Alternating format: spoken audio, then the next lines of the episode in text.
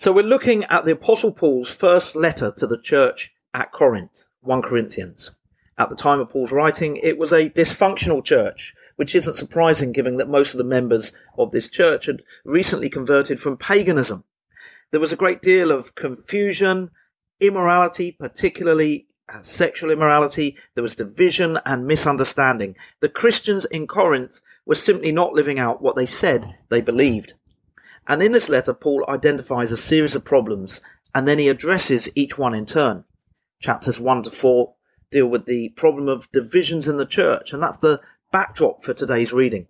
The Corinthians were divided over who was the most important leader. In chapter 1, verse 12, Paul writes this One of you says, I follow Paul. Another, I follow Apollos. Another, I follow Peter. Still another, I follow Christ.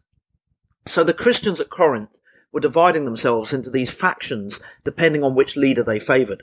And Paul addressed this in chapter 3 with three metaphors. The first is to do with infancy, verses 1 to 3. Brothers and sisters, I could not address you as people who live by the Spirit, but as people who are still worldly, mere infants in Christ. I gave you milk, not solid food, for you are not yet ready for it. Indeed, you are still not ready. You are still worldly. Paul is saying you should have matured in your faith by now. You should have progressed to solid food, but you're still on milk. And, and, and, the implication is that the divisions in the church have stunted their growth. The next metaphor Paul uses is taken from farming. In verses 1 to 8, Paul writes, What, after all, is Apollos? And what is Paul? Only servant through whom you came to believe, as the Lord has assigned to each his task. I planted the seed, Apollos watered it, but God has been making it grow. So neither the one who plants nor the one who waters is anything, but only God who makes things grow. In other words, stop making a big deal out of these leaders. God is the one you need to look to. God is the one who will bring the increase. God is the one who will grow the church. And in verse 9, Paul quickly changes the metaphor from farming to construction. He writes, For we are co-workers in God's service. You are God's field, God's building. So the final metaphor, the one that we're looking at today, it's got to do with the construction of a building. Metaphorically speaking, Paul is concerned with three things. What are we building on? What are we building with? And will our building merit a reward? Firstly, what are we building on? Paul writes, By the grace God has given me, I laid a foundation as a wise builder, and someone else is building on it. But each one should build with care, for no one can lay any foundation other than the one already laid, which is Jesus Christ. Some of the believers in Corinth were carrying on as if Paul himself or Peter or Apollos was the foundation stone of their church life. And Paul is saying, no, I laid the foundation by preaching the good news of Jesus. Jesus is the foundation. But now it's for others to continue the building. Uh, Paul still loves this church. He's deeply concerned for it and committed to it, but he's moved to the side so that others can continue the work. And he wants us to imagine a building site with lots of workers getting on with the job of constructing this building. Foremen, labourers, stonemasons, carpenters, metal workers, and so on. Everyone's got a job to do. Paul is saying it doesn't really matter who's doing the building right now.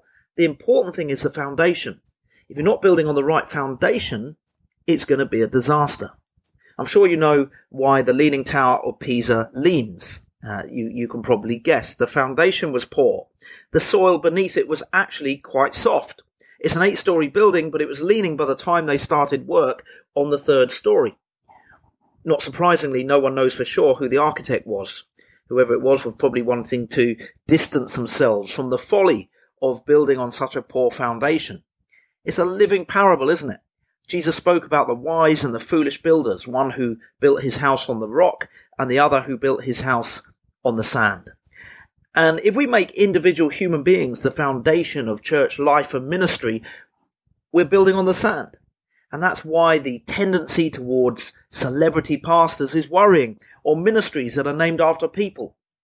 If I announced that I was preparing to launch Charlie Lacey International Fire Ministries, that would be a very worrying development. I'm not, by the way.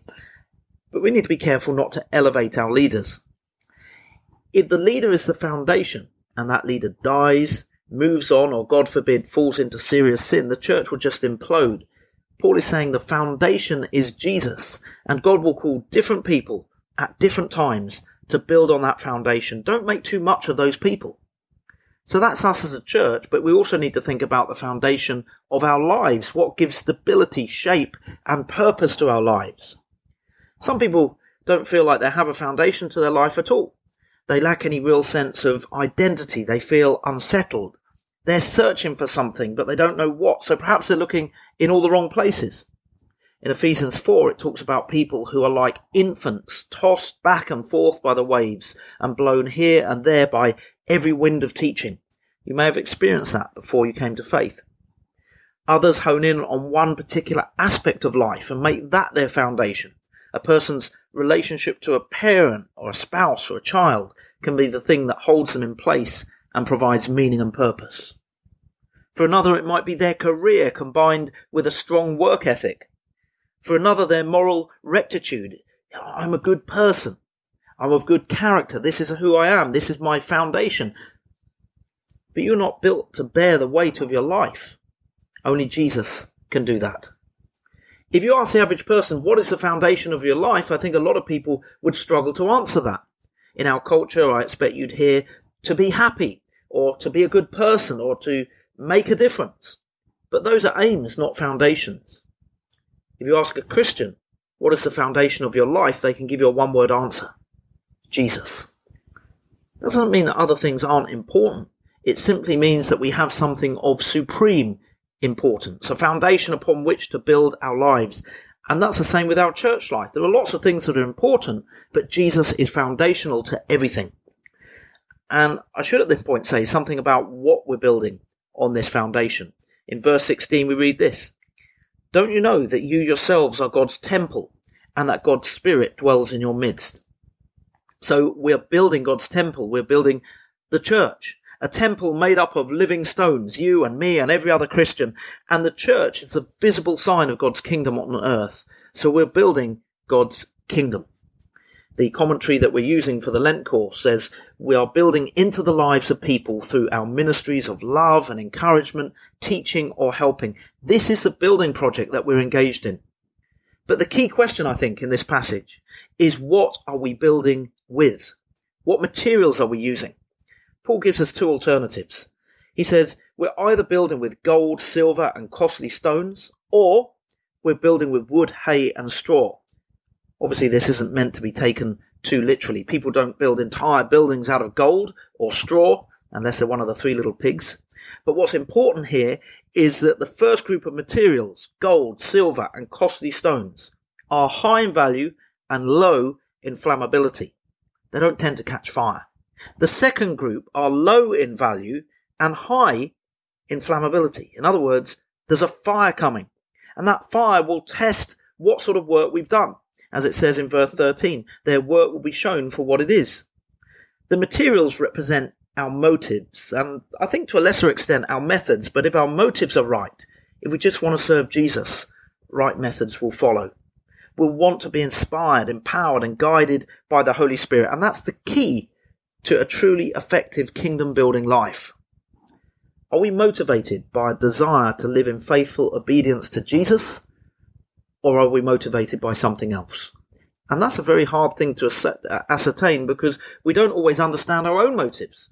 We can't always tell what materials have been used just by looking at the building. Oftentimes the building can look great, but the work is actually quite shoddy. I read about a couple in London who had some major building work done on their basement and they were really happy with the outcome until the roof of the basement gave well way and their house literally split in two. I don't think the builders actually used straw, but you get the idea. The family had to evacuate their wreck of a house in their pajamas. So we don't necessarily know what materials other people are using. And more to the point, we can't always be sure what materials we're using. And it's the quality of our own materials we should scrutinize, not other people's, our own motives. For example, we might visit the sick, but do we do it out of love or out of a sense of duty? or because it makes us feel good about ourselves, or maybe even because we want to remain in that person's will. just because we're doing a good thing, it doesn't mean that we're doing it for the right reasons. And often we'll have mixed motives. When someone preaches, are they preaching because they long to see people growing in their faith? Or because they're seeking praise and plaudits and a good reputation? Or because it's their job and they've just got to get on with it? Have you ever had a robust debate with someone about faith? These kind of conversations often happen with family members or close friends, people we've known for a long time.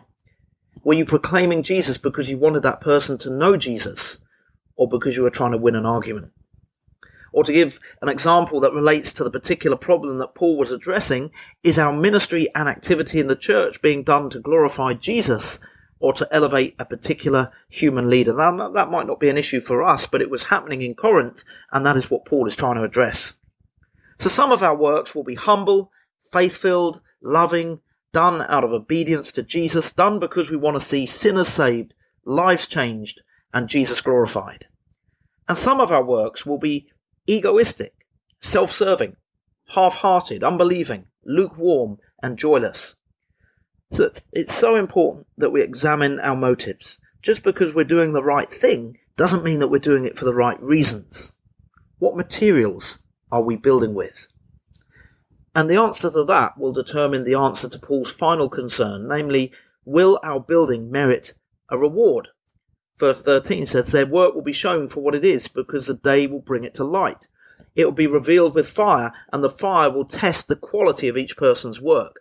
The day that Paul mentions is the, the day when Jesus returns, the end of time as we know it.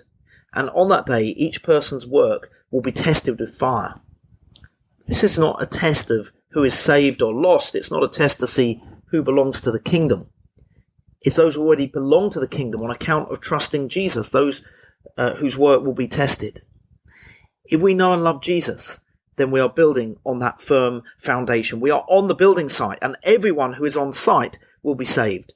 What's being tested is the quality of each person's work. And the result of that test will determine the reward that each person receives. Now, this might sound surprising. This idea that there's a, a reward beyond our eternal salvation, but it's unmistakable. Listen. The fire will test the quality of each person's work. If what has been built survives, the builder will receive a reward. If it is burned up, the builder will suffer loss, but yet will be saved, even though only as one escaping through the flames.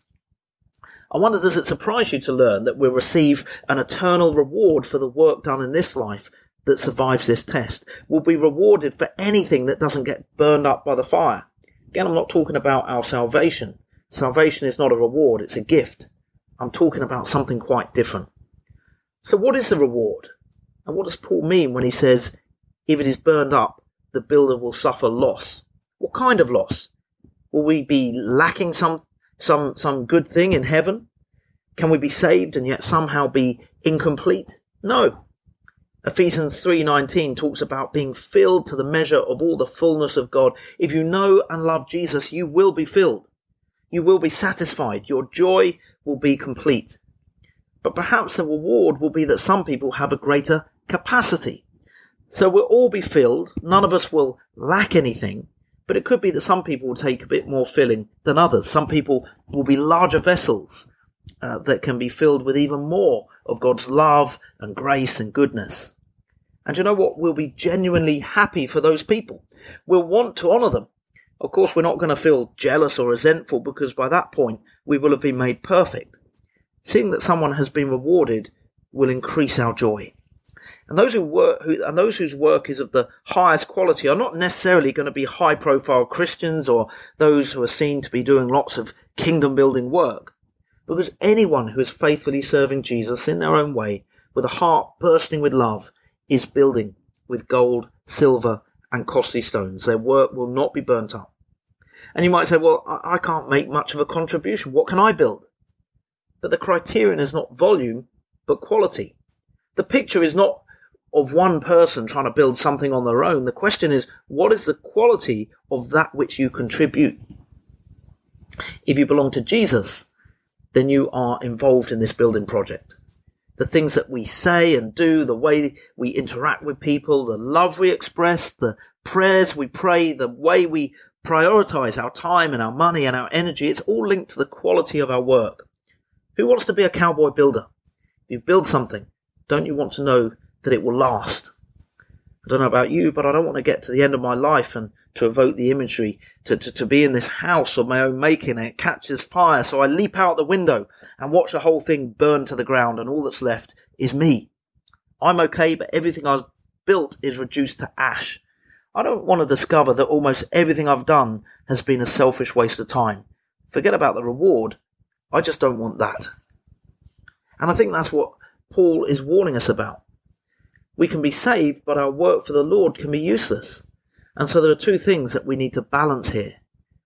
Firstly, we need to take the promise of eternal life seriously. When we put our faith in Jesus, nothing can separate us from the love of God. And secondly, we need to understand that our work will be tested and will be rewarded according to the quality of that work. So we rejoice at our salvation, but we also recognize the importance of building with gold, silver, and costly stones.